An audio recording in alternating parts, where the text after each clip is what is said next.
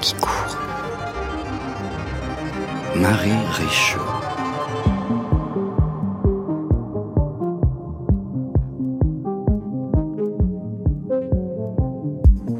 Figurez-vous un bâtiment pas vraiment ouvert ou pas officiellement. Imaginez un orchestre vous accueillant dans le hall, des guichetiers, des ouvreuses, des ouvreurs, des rideaux de velours, de faux hiéroglyphes sur les murs, un décor de portes et d'escaliers. Imaginez qu'il fait déjà chaud, que le public est nombreux, prêt à rire et il le fera. Il n'y a pas de doute, nous sommes au théâtre. Sur scène, appelé et reconduit par un monsieur loyal en chemise presque rouge, des comédiennes, des chanteuses, des danseurs, des slameuses, costumier, un imitateur de Fernandel, tout ce beau monde se relaiera pour faire valoir son talent. Cela pourrait ressembler à un des shows télévisés que l'on commence à connaître, mais c'est plus bancal. Ça tangue, c'est plus mélancolique que ça. Le temps qui passe et use le désir s'y fait sentir jusqu'à la dernière tirade, empruntée à une chanson phare de Johnny Hallyday qu'on nous donne l'envie d'avoir envie. Au final, c'est la tendresse qui est reprise en chœur, toujours elle, et l'hommage grotesque et sincère rendu au spectateur inconnu.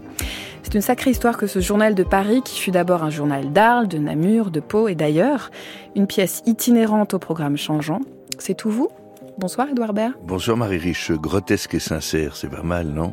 Moi, c'est un peu comme ça que vous lui rendez hommage. À ce non, mais c'est bien. Oui, oui, on le, on, on, se moque pas de lui, on se moque avec lui de quelque chose. Oui, parce qu'on prend quelqu'un au hasard et puis euh, on croit qu'on l'a oublié. En fait, on le glorifie euh, à la fin. une sorte de, de jeu sur l'idée de l'inclusion. Mais euh, non, mais je trouve ça beau tout à coup de rendre hommage. Vous savez, il y a le soldat inconnu, qui est le spectateur inconnu à qui à qui on doit tout.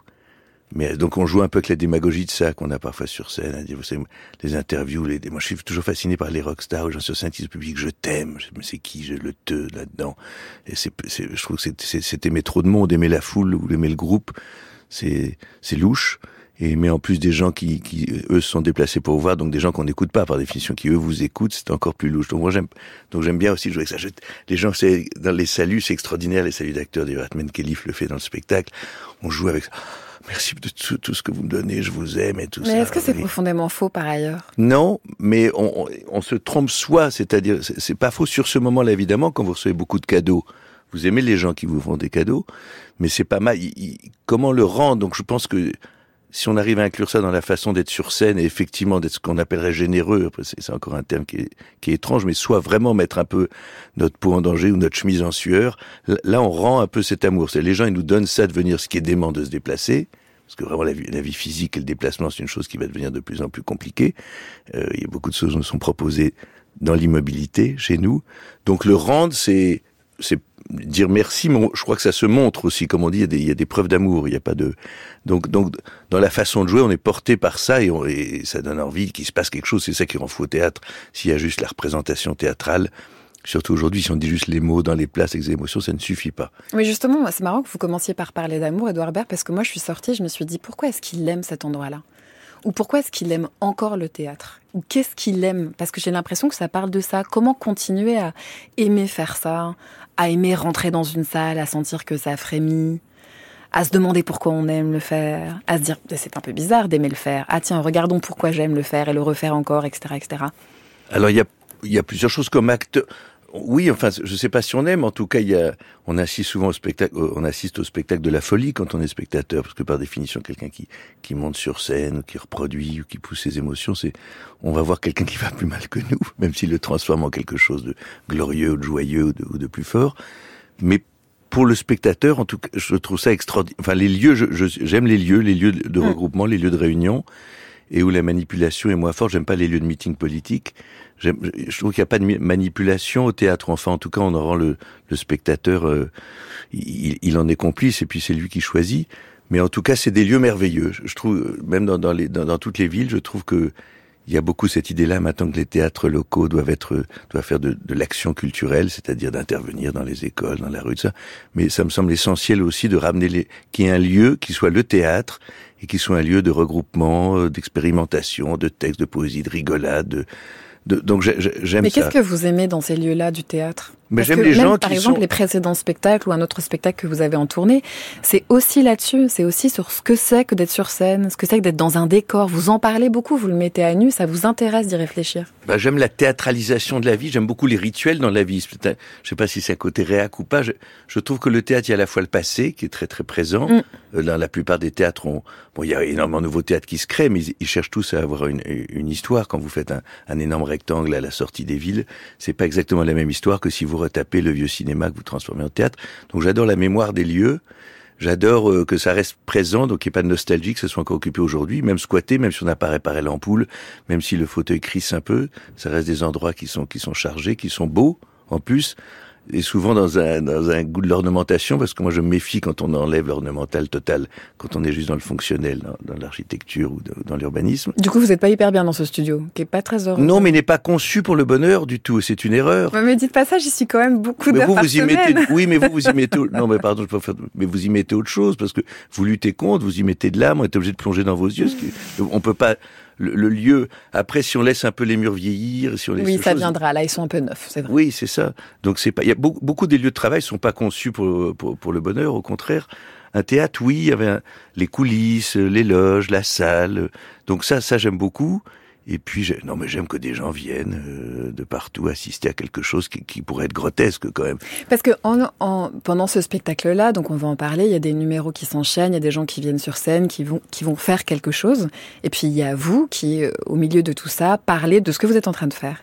Et quand vous entrez sur scène, euh, au début c'est par le public, en tout cas hier soir c'était par le public, avec un musicien, voilà, qui est un compagnon de, de longue route. Et je me disais, peut-être il va, peut-être pendant une heure et demie, il va nous dire que c'est bizarre, mais j'ai quand même l'impression qu'il le goûte ce plaisir-là. J'ai quand même ah. l'impression que d'être au milieu de, de rangées de personnes qui applaudissent déjà, qui sont contentes d'être là, qui réagissent à une, une rythmique de guitare, j'ai l'impression que ça vous fait encore frémir. Ah oui, mais c'est dingue. Ça rend... Ce spectacle-là, en plus, c'est une fête. Donc je joue pas un rôle. Je suis. Il n'y a pas de quatrième mur. Je m'adresse aux gens. Donc d'arriver par la salle. Parfois, j'accueille les gens euh, devant. Bon. C'est, oui, mais bien sûr. De, de moi, j'aime bien organiser des fêtes dans la. Et là, là, c'est la plus belle. Enfin, c'est il y a, y a, quasiment 1000 personnes qui viennent assister. À, il faut que ça soit. Donc, on se met dans, dans cet état-là de dire on, on, organise une fête. Vous savez, moi, j'adorais, par exemple, Ariane Mouchkine. Elle a que chaque spectateur euh, à la cartoucherie de Vincennes quand même devant. Elle donne chaque billet. Donc, elle crée dès l'entrée. On prend le spectateur dès la réservation. Il devrait être déjà dans un autre monde. Dès l'arrivée, dès le placement, les, les ouvreurs, les ouvreuses, on se parle avant. Je dis allez, hein, vous me les, vous me les préparez. Gens soient heureux avant, et puis on laisse le bar ouvert, c'est pas juste pour picoler, c'est oui, c'est d'organiser. Quand on crée, d'ailleurs, beaucoup de cinéma de, ou de librairies s'aperçoivent qu'il faut faire ça. On peut plus juste vendre ce qu'on appellerait des produits culturels parce que c'est cafard. Il faut que ça soit des lieux où se mélange de, de la vie. Donc, ce que j'appelle de la fête, ça peut être une fête triste. Hein, mais c'est de, de la C'est pas des nuits tristes, on y viendra probablement. Mais j'ai ah, parlé oui, de mélancolie, mais oui, mais c'est fatigant la fête. Vous savez la phrase qui dit la vie est une fête en larmes. Bon. Il faut, il faut qu'il y ait les deux dans une fête. Il y, a, il y a, des, montées, des descentes, il y a de la gueule de bois, il y a des résurrections. Il y a de la... la seule image belle du festival de Cannes cette année, c'est Nanni Moretti et toute l'équipe de son film qui sont mis à danser une danse mélancolique sur les marches. C'est les seules personnes, tout à coup on s'est aperçu qu'on peut être dans cette arrogance-là qui est d'être en smoking au festival de Cannes dans la catastrophe du monde et que ça soit pas arrogant parce que il y a ce vieux Nanni Moretti avec un sourire mélancolique et qui s'est mis à danser avec Amalric et les actrices en tournant. Trouver ces images, c'est merveilleux. C'est une fête triste, mais voilà, on rit, on pleure. Vous parlez souvent de Jean-Marie Rivière, il va raconter comment il vit la nuit ou comment il vivait la nuit, c'est une archive de 1984, l'année de ma naissance. Je vis la nuit parce que le, jour est trop difficile et trop compliqué. C'est beaucoup plus, euh, si vous voulez, confidentiel. Euh, les gens dit, qui sont on se dit nuit- des choses la nuit. Oui, les- la nuit, vous comprenez, les gens n'ont plus d'uniforme. Dans la journée, ils sont déguisés en vendeurs de la belle jardinière, en médecin, en, en architecte, en critique littéraire. Mais la nuit, une fois que le, le- le soleil est... Ah, c'est fini, là. est- C'est fini. Tous les tout d'un gris, là. Bon, j'ai fait les travestis, ça a été un peu les hasards de la vie qui m'ont fait. Au bout d'un moment, au bout de six ans, j'étais victime de mon propre euh, personnage et de la marchandise que j'avais créée, si vous voulez. Ils voulaient voir des travestis. Ils venaient à l'Alcazar à l'époque et je suis parti en 74 de l'Alcazar parce que j'avais fait mon tour des travestis. Quand je suis revenu, il fallait faire autre chose. Alors il y avait un autre mouvement qui était dans l'air, c'était euh, la danse. Euh, en 1900 80, 77 encore, on ne dansait pas. Et puis les gens se sont mis, se sont rendus compte qu'ils avaient un corps. Et regardez, c'est le gym tonique, l'aérobic, tout le monde s'est mis à faire de la danse.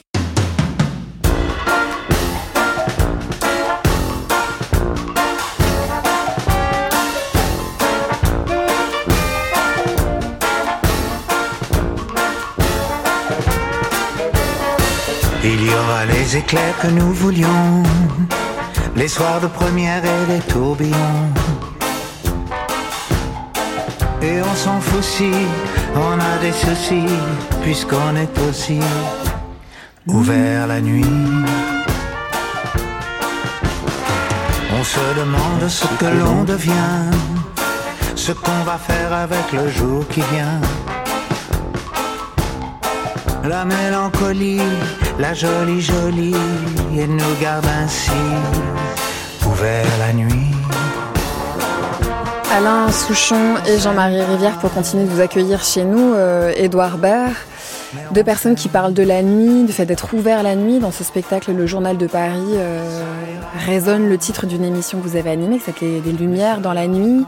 Qu'est-ce qui continue là encore de, de pétiller pour vous, de faire sens, de vous attirer dans ce moment bah, au début, je crois que c'est pas qu'on aime la nuit, c'est qu'on a peur. On a peur la nuit, donc on a besoin des autres, on a besoin d'être écouté, on a besoin de parler. C'est rare d'aimer vraiment la nuit, c'est juste euh, ce qu'on a. Oui, je, pense que c'est ça qui. qui ah, c'est pour la combattre alors? Ah oui, bien sûr, c'est pour combattre la peur, de la solitude, je sais pas, de plein de choses, de l'isolement. Donc on cherche les autres beaucoup plus, on a plus besoin des autres la nuit, et les gens se reconnaissent à ça dans les cafés, dans les bars, dans les théâtres. Je pense que c'est un truc de, de, de se tenir chaud. Et puis c'est vrai ce que dit Rivière là, ou comme disait Antoine Blondin aussi, ils aimaient la nuit pour ça, parce qu'on a l'impression, on aime les mythomanes, la nuit on accepte, on accepte le récit, le temps est très différent.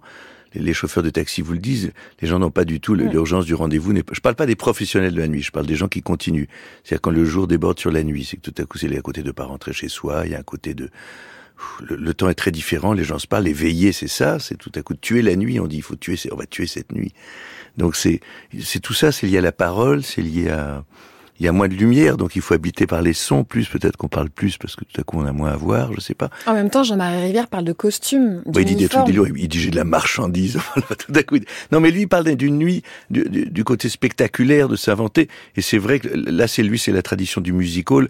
Moi, c'était une de mes grandes influences. J'admirais beaucoup ce type-là parce que il inventait. Il avait commencé à l'époque où Saint-Tropez était pas à la mode. Il faisait, il dans un café qui s'appelait le Café des Arts il, y a, il, y a, la boulangère montait sur une échelle, il, mettait trois pétales. Attention, mesdames et messieurs, la première femme qui monte sur la lune. Et donc avec les mots, comme les grands battleurs, il inventait comme boulevard du crime. Quand vous voyez le film au, début des Enfants du paradis, on voit Pierre Brasseur, les gens vendent du rêve. Avec... Ça augmente tout, quoi. On croit l'avoir vu. Moi, j'aime bien les gens. On a et c'est la base du théâtre. Au théâtre, on n'a rien vu. C'est un carton pas, tout est faux. Orson Welles l'a fait au cinéma. Si vous croyez avoir vu quelque chose, et, on vous l'a fait croire, et tant mieux. Et, les, mots, et ces battleurs-là, c'est Monsieur Loyal là, c'est Monsieur Loyau, je sais pas bon. Ils vous inventent ça et, on aime ça. On dit ah, on nous a, on nous a bien menti, on nous a et les conteurs euh, africains, on sait, ils nous ont emmenés dans un monde, on a tremblé, on a eu peur, on a ri, mais c'était juste des mots. Il dit aussi qu'on peut euh, se trouver prisonnier de son propre personnage. De, pendant un temps, j'ai fait ça, et puis on m'attendait là-dessus, et alors je devenais comme presque étriqué dans ce qu'on attendait de moi. Et puis euh, les choses passent. Et c'est aussi quelque chose que vous racontez Edouard Baird dans ce spectacle là où les numéros se succèdent. C'est que il faut savoir s'ennuyer avant le public euh, il faut savoir le redouter il faut savoir ne pas se laisser complètement avoir par soi-même. Euh, comment on fait ça pour ne pas se laisser complètement avoir par ce que les autres attendent de nous? Ah, c'est compliqué mais en tout cas je trouve qu'un s'inventer un personnage moi j'espère que non je trouve ça très généreux. C'est comme les, les, exhibitionnistes, ces gens qui sont généreux, qui, qui donnent quelque chose, qui, qui sacrifient un peu de bonheur au spectacle. Moi, j'aime beaucoup les gens spectaculaires dans la vie, les gens qui en font beaucoup, les gens qui, qui, qui se créent des costumes, des personnalités. J'adore les gens qui sont trop habillés tout à coup dans une rue, mais pas au sens euh, riche. C'est pas un truc de fric, c'est un truc de fantaisie. Quelqu'un qui est habillé comme les années 20 ou bien. Mais c'est toujours du côté de l'exubérance pour vous? Ça se remarque toujours du côté de l'exubérance? Bah, c'est-à-dire qu'en ville, on peut être en creux, on peut être en creux, mais dans ces cas-là, il faut être dans l'intime. Je parle dans la foule, dans la rue, dans le spectacle, mais je suis évidemment dans la vie personnelle, je suis, admiratif des gens en creux, des gens en silence et tout. Mais je trouve que ceux-là, on, les vend déjà beaucoup. Vous savez, il y a toute la tradition. C'est merveilleux, il était taiseux, ça veut dire qu'il a un grand cœur. Ou quand on allait à la campagne ici, avant de donner ta main, il faut 25 ans d'attente. Ça veut dire qu'ils auraient caché des gens pendant la guerre. Sûrement. Mais en attendant, il faut bien, il faut bien mettre de l'âme, animer un peu le grand fatras. Il faut un peu jouer de l'orchestre sur le Titanic, il faut quand même qu'il y ait des gens qui mouillent la chemise et qui nous et qui nous ouais qui nous emportent quoi. il faut nous emporter. Et moi j'aime bien Après, si on, si on, il nous fatigue, on zappe, ou on va dans un autre théâtre, ou on change de rue. Mais je trouve ça merveilleux, les gens qui sont, et, et, et je sais ce que, ce que, ce qu'il peut y avoir de douleur derrière. Qu'est-ce qu'on a aimé ma génération Gainsbourg? Qu'est-ce qu'on a aimé Dali? Qu'est-ce qu'on a aimé des gens qui, qui étaient un spectacle permanent? Même Michou, le mec du cabaret Michou. Les mecs qui s'habillaient toute la vie. Je, je dis pas que c'est un rêve à vivre, c'est une façon de cacher des, des, des, des douleurs terribles et d'en faire un spectacle. Qu'est-ce qui vous a donné envie de réunir des gens qui n'étaient pas vous, mais de pas complètement partir?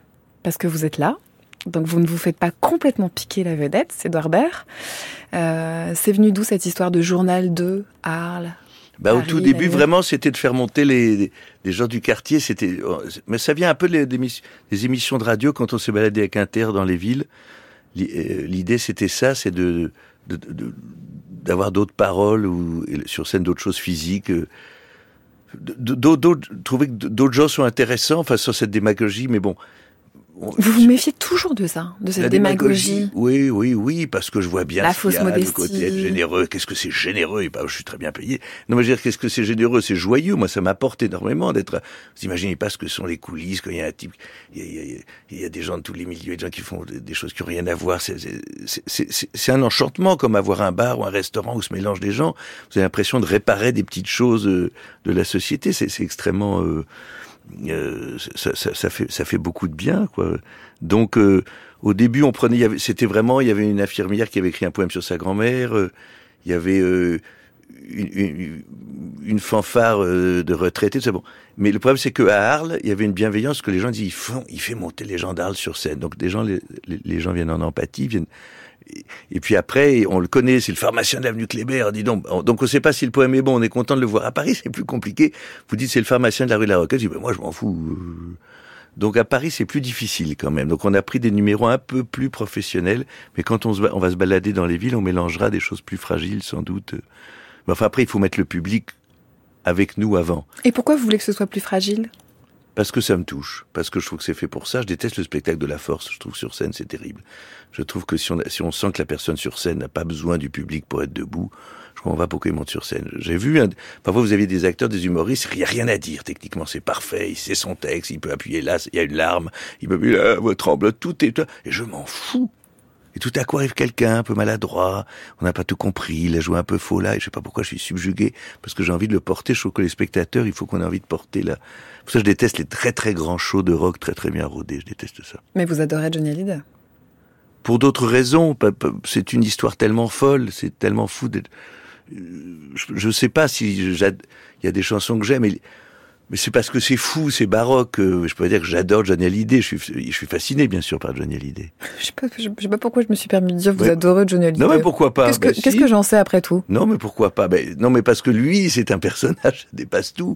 Il est allé au théâtre. les- tous les gens qu'il croisait, c'est un type dans la vie irrésistible. Tous les gens qui ont eu la chance. Je l'ai vaguement croisé. Je revenais pas de gentillesse et de et justement d'attention à l'autre. Ça l'intéressait pas. Il vous posait des questions euh, sur vos chaussures, sur votre, votre journée. Il était d'une gentillesse stupéfiante. J'attache de l'importance à la réception, à ce qui se passe immédiatement. Alors, je ne suis pas non plus une espèce de missionnaire qui suis là pour essuyer tous les, toutes les difficultés. S'il n'y a rien, euh, moi, je me ferme comme un escargot. euh, je rentre dans ma coquille. hein. Je ne suis plus là. Je viens d'une musical, c'est comme ça que j'ai commencé, en faisant le clown, en faisant des grimaces, en chantant, en jouant de la guitare. Oh, euh, je ne conçois pas tellement ça sans public. D'ailleurs, ce qui donne la ponctuation à, un sketch, une péroraison, un, je sais pas comment vous appelez ça, le mot n'existe pas encore, mais ce sont les gens qui donnent la ponctuation. Vous savez, quand il y a un public qui rigole, nous avons donc les points finaux, nous avons les virgules, les exclamations. Je suis obligé d'attendre que les gens aient fini de rire pour recommencer. Et quand je me retrouve avec euh, les vieilles qui viennent là pour avoir chaud, mais les mémères, euh, et bah, euh, la ponctuation, je suis obligé de me la faire tout seul, ce qui est impossible. Voyez, c'est le, le public qui vous fait votre ponctuation. Ce n'est pas moi. C'est Luis Rego, acteur, humoriste, chanteur, musicien portugais qui a fait toute sa carrière en France. Le, le public qui fait la ponctuation, Edouard Baird, et l'idée que s'il n'y a rien en face, Ah bah oui. Y a rien sur scène. Il péroraison, c'est dément comme mot. Bah bien sûr, oui, oui, c'est plus que plus que la c'est plus que la ponctuation, ça se construit vraiment. On voit bien même dans les pièces de théâtre traditionnelles, tant que les gens sont pas là, ça n'a aucun sens. C'est pour ça que si, l'auteur n'est pas là, ne vient pas, euh, il, faut il faut vraiment que les mots soient à un niveau de, de construction littéraire tel pour pour rien changer. Moi, je crois que c'est au théâtre, il, le, metteur, je, je, déteste les metteurs en scène de théâtre parce qu'ils s'en vont quand ça commence, si vous voulez. Je trouve oh, que c'est des lâches. Non, non, mais vous comprenez, moi, je fais exprès, enfin, j'exagère le truc, mais normalement, je veux dire, à un moment, le type il met en place, il s'en va, et ben on se retrouve avec les indications. On se dit, bah merde, je parle pas. Les grands metteurs en scène de tête, évidemment, ils vous poussent à être libre et à vous libérer d'eux. Ils vous laissent le, le bébé après. Mais quelqu'un qui signe, il faut, qui, les déplacements, ça doit être ça, l'intention, c'est ça. Et le public arrive, et là, là c'est nous. Bah, il faut se, il faut se démerder avec ça. Mais c'est fort ce que dit Rego, parce que je trouve que le fait d'utiliser le mot ponctuation, ça veut dire qu'il y a vraiment plus qu'une co-création. Souvent, on dit le travail n'est pas fini tant que le public n'est pas là, le texte n'est pas terminé tant que le public ne l'a pas lu, etc. Mais il y a vraiment l'idée que le public vient mettre le point d'exclamation, la virgule, vient presque mettre une respiration dans le texte. Oui, c'est ça. C'est pas juste, c'est pas dans le sens le rire. Vous avez raison, point d'exclamation, point d'interrogation. C'est que tout à coup, on savait pas. Il y a des choses qu'on découvre au public, si vous voulez. On savait pas que c'était drôle, on savait pas que c'était émouvant. On, le découvre, il faut se laisser surprendre. Si on sait avant, je trouve ce qui est drôle ou ce qui va être triste, je trouve que c'est un peu dommage. Moi, j'aime bien.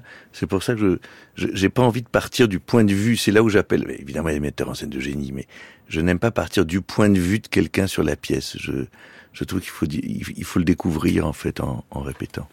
Est-ce que vous vous êtes déjà imaginé vivre une vie où il n'y aurait pas de public? Il n'y aurait pas ce rendez-vous-là, Edouard Baird, de temps en temps, dans une salle de cinéma, dans un théâtre, euh, à la radio, c'est une autre forme, à la télé pendant des années. Mais oui, mais ça n'existe pas parce que les gens, on se crée un public dans la vie, on se crée. Si tout à coup on dîne avec des gens qui ils ont envie d'écouter votre histoire, si dans la rue on est, si quelqu'un est au comptoir, les autres l'écoutent. C'est tout à fait pareil? Ah oui. Oui, c'est pareil. La difficulté, c'est qu'au lieu que les gens viennent nous voir, là, vous créez les, gens du théâtre de rue, ils disent ça, ils disent vous, vous avez votre public, nous on le crée. Il faut arrêter les gens. C'est pas tout à fait pareil. Parce que il y, a pas le après vous l'enrobez, il y a le rituel, les gens acceptent de se taire, ils acceptent de pas intervenir, d'être dans le noir et tout ça. Mais mais mais, mais le côté animal d'écouter et de montrer, il, il est il n'y a pas plus humain que ça. Et après ça a grossi, on s'est mis à dire attends il faut asseoir plus de gens là, attends ça serait pas mal qu'il silence parce qu'il y en a un qui a envie de déconner mais les autres veulent écouter. Mais au départ c'est une envie animale de se faire entendre et et nous d'entendre quand même. Ça, ça, vient de là, mais je peux, je peux me passer du rituel, mais petit à petit on le réinvente parce que tiens, on continue à parler, c'est la nuit, bah alors faut éclairer un petit peu. Tiens, on va mettre une bougie, on va mettre une lampe torche, et petit à petit on réinvente le spectacle. Mais en tout cas le. En tout cas la vie, il y a du spectacle dans votre vie, quoi. Ah, il y en aura. Oui, mais j'aime. Oui, oui, oui, il y en aura comme spectateur aussi, mais comme. il n'y a pas de jour où je ris pas. C'est un peu comme le vin, euh, il y a une journée sans vin est une journée sans soleil, une journée sans, sans rire est une journée euh, qui, se passe très mal en tout cas. On, a vraiment l'impression que c'est quelque chose qui est bon comme la santé, comme un, comme un steak tartare quand on a faim ou un petit peu d'eau fraîche quand on a soif. C'est-à-dire on sent... Euh, avant tout une impression biologique de, de soulagement, de, de, bonheur du corps. Euh, euh, c'est quelque chose qui, pour des raisons qui ne sont pas tout à fait claires d'ailleurs, euh, c'est quelque chose qui a certainement une vertu euh, euh, physiologique qui fait un bien fou. D'ailleurs, c'est un des maîtres du rire, Rabelais, était un médecin. Hein, et, et ce qui est bizarre d'ailleurs, c'est que c'est un bienfait pour le corps. Ça se passe par euh, également par l'esprit, bien sûr.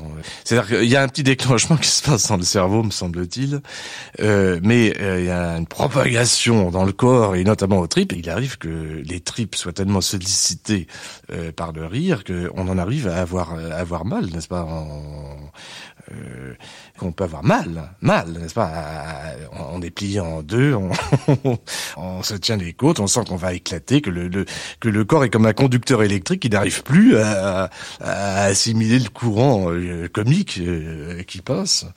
Et on reprend son souffle. Il me semble que ce serait une belle mort d'ailleurs, ça de, de mourir de rire.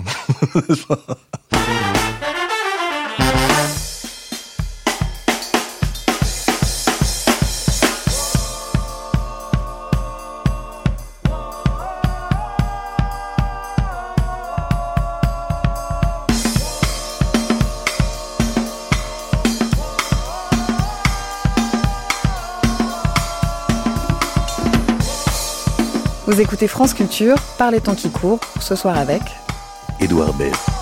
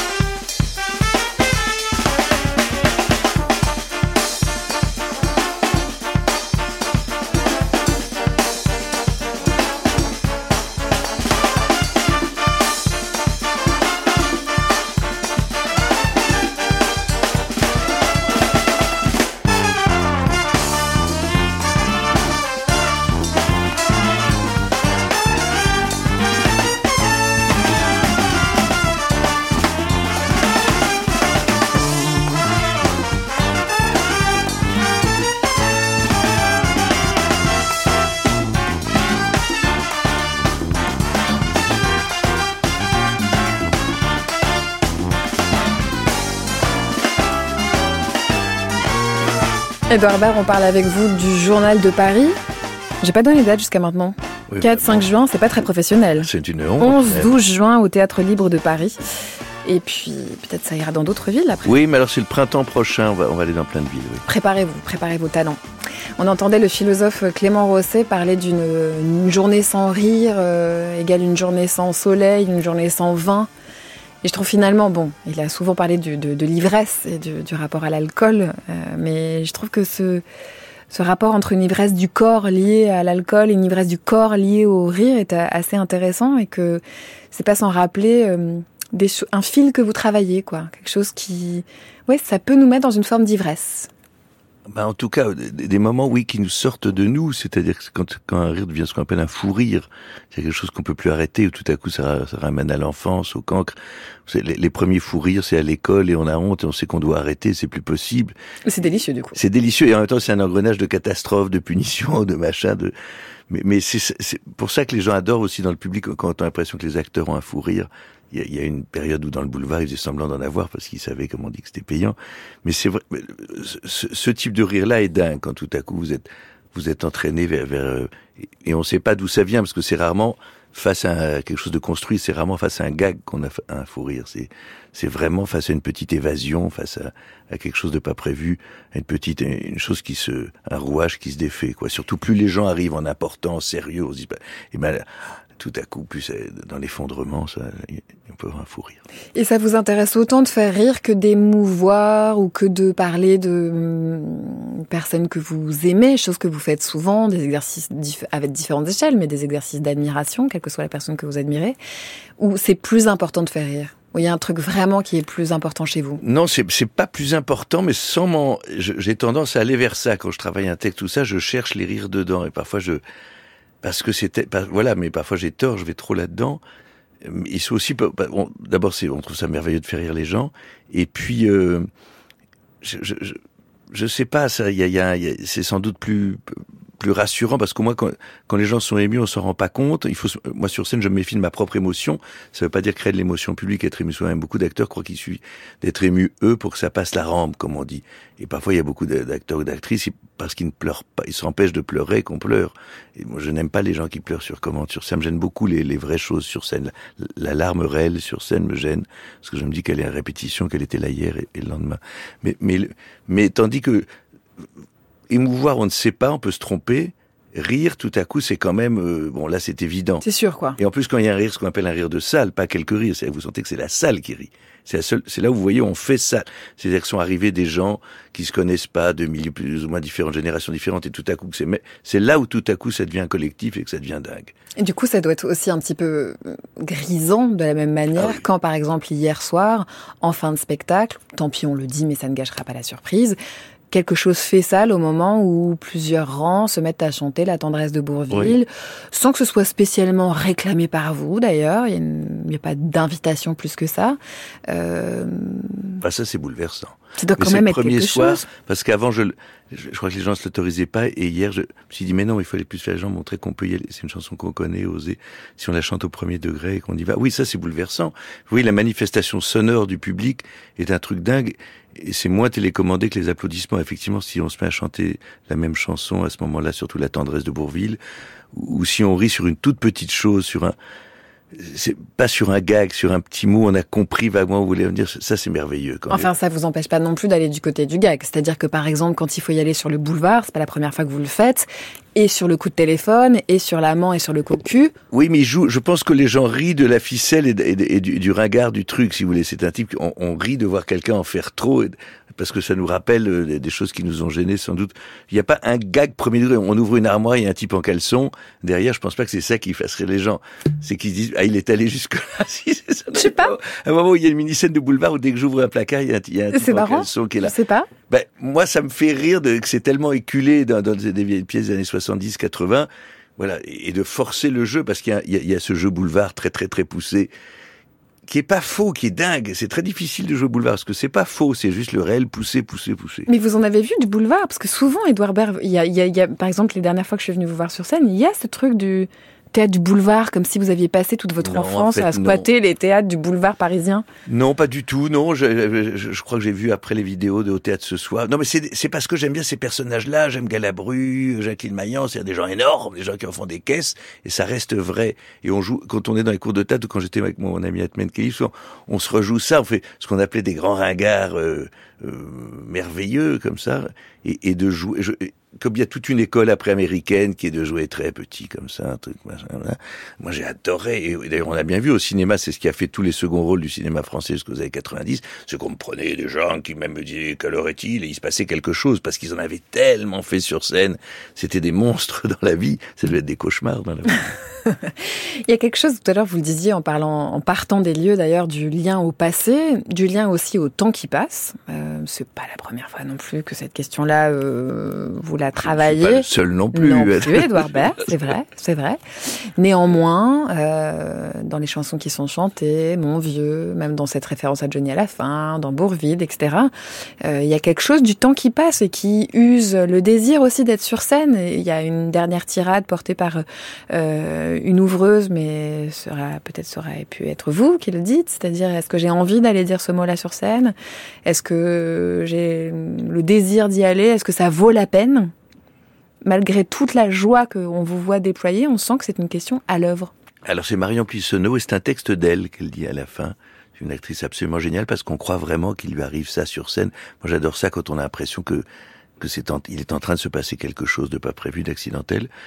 Ben c'est- pas sur le l'usure, elle est pas, c'est la peur qui est plus assez d'enjeu, si vous voulez, euh, qu'il ne se passe rien d'autre qu'une soirée de théâtre et que le monde continue à à, à à s'auto-catastropher. C'est-à-dire, on voudrait que ça ait plus de, oui, qu'il y ait- plus d'enjeux social, politique à, à, ça, et que cette gaieté-là, elle, elle, serve plus face à- aux machines de guerre que sont les, les chaînes info, que sont les soi-disant émissions de divertissement, télé-réalité, tout- toute cette chose qui, on, on est sali tout le temps partout par les grosses machines. On est, on est, on est, il y a des grosses machines à nous saloper, et on se dit, bah alors, est-ce que c'est, on a l'impression de faire des trop petits parfois. Bah, Ça veut pas dire que c'est qu'on n'est pas. Enfin, nous, on a une autre volonté, même si c'est raté, hein, mais on, on y va avec une autre ambition que les grosses machines de médias. On espère quand même. Donc on, mais bon, moi je viens de cette culture de Nova, de Bison, d'Underground, de ce truc de Small is Beautiful, c'est en réparant, en faisant des petites choses, mais parfois on se dit, oh, c'est tellement écrasant ce que le reste que est-ce que bon. Et alors on y va, mais il faut qu'il se passe quelque chose de très fort. On peut pas juste faire un gag qui a été prévu. Il faut que cette intensité-là sur 500 000 personnes, que ça. Mais par contre, vous y croyez encore? Oui, j'y crois, mais je, mais je me mets dans un état à me dire si on joue juste la pièce telle qu'elle est écrite ou le spectateur, il faut pas. Donc il faut. Mais et avec le temps, on va chercher plus loin cette énergie-là. On va chercher plus loin, on se descend une bouteille de whisky. On va dans la colère, dans la peur, dans l'enthousiasme. On se... Oui, enfin, ça vous bouffe plus la vie autour. On peut plus arriver. On est moins désinvolte, euh, hélas. Moi, je suis un peu le monsieur loyal euh, de, l'histoire, euh, mais je suis pas vraiment celui qui a le, nez rouge, quoi. Alors, de toute manière, c'est pas du tout péjoratif parce que quand on me dit que je suis un comique, je dis non. à la rigueur, euh, je veux bien être un, un rigolo, mais euh, le côté comique, c'est comme les gens qui vous disent euh, ah moi je suis un professionnel. Dans cela, il y a un côté répétitif qui moi me déplaît souverainement.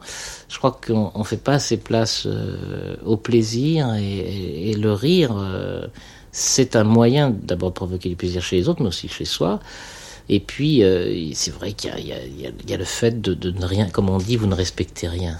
Moi, c'est le plus grand compliment quand on me dit ça. Vous ne respectez rien. Bah oui, je respecte rien parce que dès, dès le départ, les gens qui, qui se gorgent, qui sont là, se gonfler d'importance, euh, bah il y a rien de plus plaisant. Vous savez, vous voyez un beau ballon que de prendre une, une petite épingle et puis de la faire éclater. Bah, disons avec les mots, on peut faire la même chose sur les gens. Ça leur fait euh, mal, mais c'est quand même moins douloureux qu'un coup d'épée euh, dans le ventre.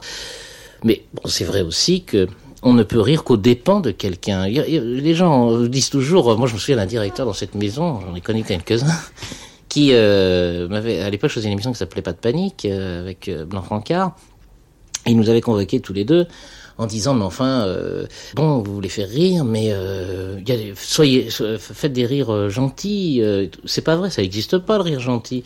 Qu'est-ce qui fait rire quelqu'un dans la rue? C'est toujours bon bah quelque chose au détriment de l'autre. C'est quelqu'un vous êtes dans la rue et puis il y a monsieur ou une dame qui rate le bord du trottoir. Même si après vous allez vous précipiter pour l'aider à se relever sur le moment, ça vous fait rire. Euh, tout le cinéma euh, comique euh, a reposé pendant des années sur la tarte à la crème, sur le type qui se trompe de porte, qui tombe, etc. Donc c'est forcément au détriment de quelqu'un ou de quelque chose, c'est forcément cruel. Claude Villers, il parle d'une maison, c'est celle-ci, c'est Radio France, c'était un homme de radio, c'est une archive de 1989, il dit que le rire gentil, c'est pas possible.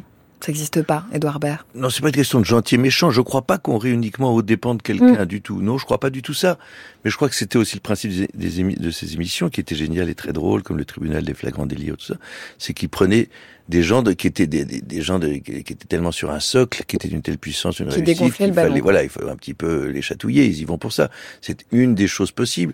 Il y a, il y a la meilleure étant l'autodérision. C'est d'abord soit être grotesque mais je, je crois pas. Je crois qu'on peut regarder ensemble des choses et, et, et, rire de ce qui est écrasant, de rire de, des habitudes, de rire de des rituels, de rire des objets, de rire. Je crois pas que c'est pas une question de gentil ou méchant. En tout cas, de rire, les rires ad nominem, de se moquer de quelqu'un, de se moquer d'un truc. Moi, ça ne me. Je sais pas que ça me fait pas rire, c'est que je suis déjà. Je trouve qu'on est déjà encombré de sujets et de gens et que le fait d'en rire, au lieu de me libérer, me renvoie encore là-dessus si, si j'entends parler toute la journée de Poutine euh, dans, dans, la vie politique et dans la vie de mon pays, la vie géographique, qu'un humoriste soi-disant va me, va me détendre sur le sujet en faisant des blagues pour Poutine, non, je voudrais qu'on parle d'autre chose. Alors vous, vous parlez d'autre chose sur scène et vous parlez d'autres gens sur scène dans ce journal de Paris et parfois vous en riez, vous riez avec, parfois vous riez à la, la frontière, je sais pas comment expliquer, c'est-à-dire que... Euh je ne sais pas exactement dans quelle position d'ailleurs se trouvent ces gens qui viennent faire le, les, numéros dans le journal de Paris, mais vous vous autorisez quand même un peu de chariade, on va dire. De... Ah, je peux pas moquer. Euh, c'est en complicité avec lui. Je, ne suis pas un montreur d'ours. Je peux pas arriver avec quelqu'un avec qui je suis pas à 100%. Je peux pas envoyer quelqu'un se faire ridiculiser. Ce serait abominable pour moi. Non. Mais par contre, il y a des gens, surtout sur des vieux copains, avec qui il y a des, y a des blagues à deux. Et oui, mais parce qu'il y a parfois le, le, clown blanc et l'Auguste, et c'est des, des, des, duos. Mais, mais on sait que c'est ritualisé. On voit bien si je moque de mon copain Tito qui joue de la guitare. Ouais, j'allais. Ouais, et tu vas jouer autant. C'est voilà, ça, ça, ça, ce duo-là, je, je, je l'aime. C'est entre je... vous, quoi. Oui. quelque chose. Et les gens voient bien que dans l'œil, il se passe autre chose, que c'est que ça le fait rire. C'est autant pour le faire rire lui, comme Serrault. Je veux pas me comparer à ça, mais les duos, c'était ça. Ils, ils, se vannent jusqu'à ce qu'il y en ait un qui craque. D'Eric et Ramsey à Serrault Poiret, ou c'est pas bon.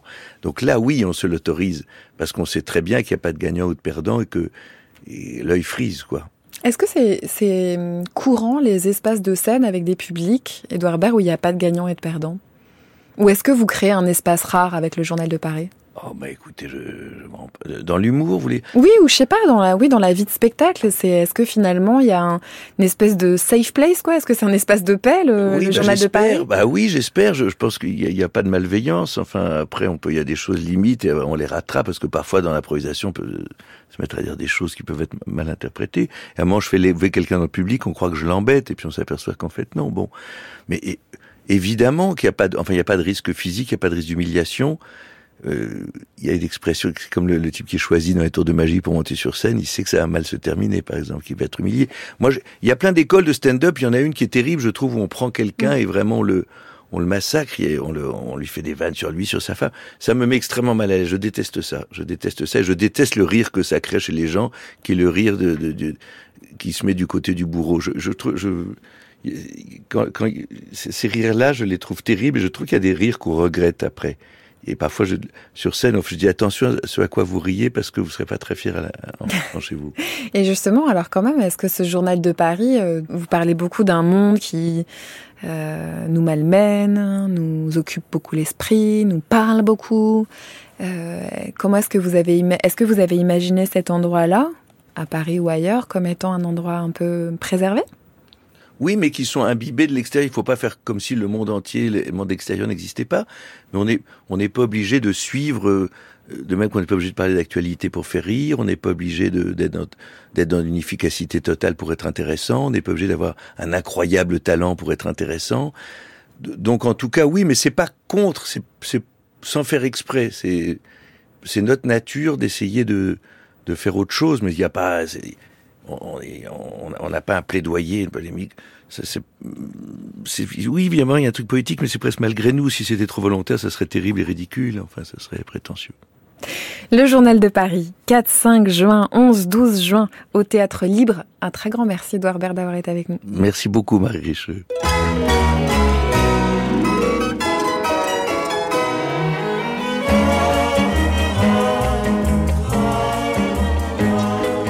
On peut vivre sans richesse, presque sans le sou. Des seigneurs et des princesses, il y en a plus beaucoup. Mais vivre sans tendresse, on ne le pourrait pas. Non, non, non, non, on ne le pourrait pas. On peut vivre sans la gloire qui ne prouve rien être inconnu dans l'histoire et s'en trouver bien. Mais vivre sans tendresse, il n'en est pas question. Non, non, non, non, il n'en est pas question. Quelle douce faiblesse, quel joli sentiment, ce besoin de tendresse qui nous vient en naissant, vraiment vraiment, vraiment. Le travail est nécessaire, mais s'il faut rester des semaines sans rien faire, eh bien, on s'y fait. Mais vivre sans tendresse, le temps vous paraît long, long, long, long, long. Le temps vous paraît long. Dans le feu de la jeunesse, naissent les plaisirs et l'amour fait des prouesses pour nous éblouir. Oui, mais sans la tendresse, l'amour ne serait rien.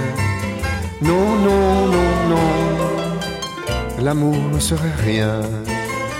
Au son ce soir, c'était Étienne Rouche, à la réalisation Félix Levaché. Un grand merci à toute l'équipe de Par les temps qui courent, Jeanne Aléos, Mathilde Wagman, Marianne Chassor, Louise Aléo et Camille Petiot. Vous pouvez réécouter cette émission sur franceculture.fr à la page de Par les temps qui courent. Vous pouvez vous abonner au podcast via l'application Radio France et pourquoi pas au compte Instagram animé par Plein de choses à faire, c'est dingue. On, peut faire, on peut faire plein de trucs. plein de trucs. On, plein d'activités, oui, on peut tricoter.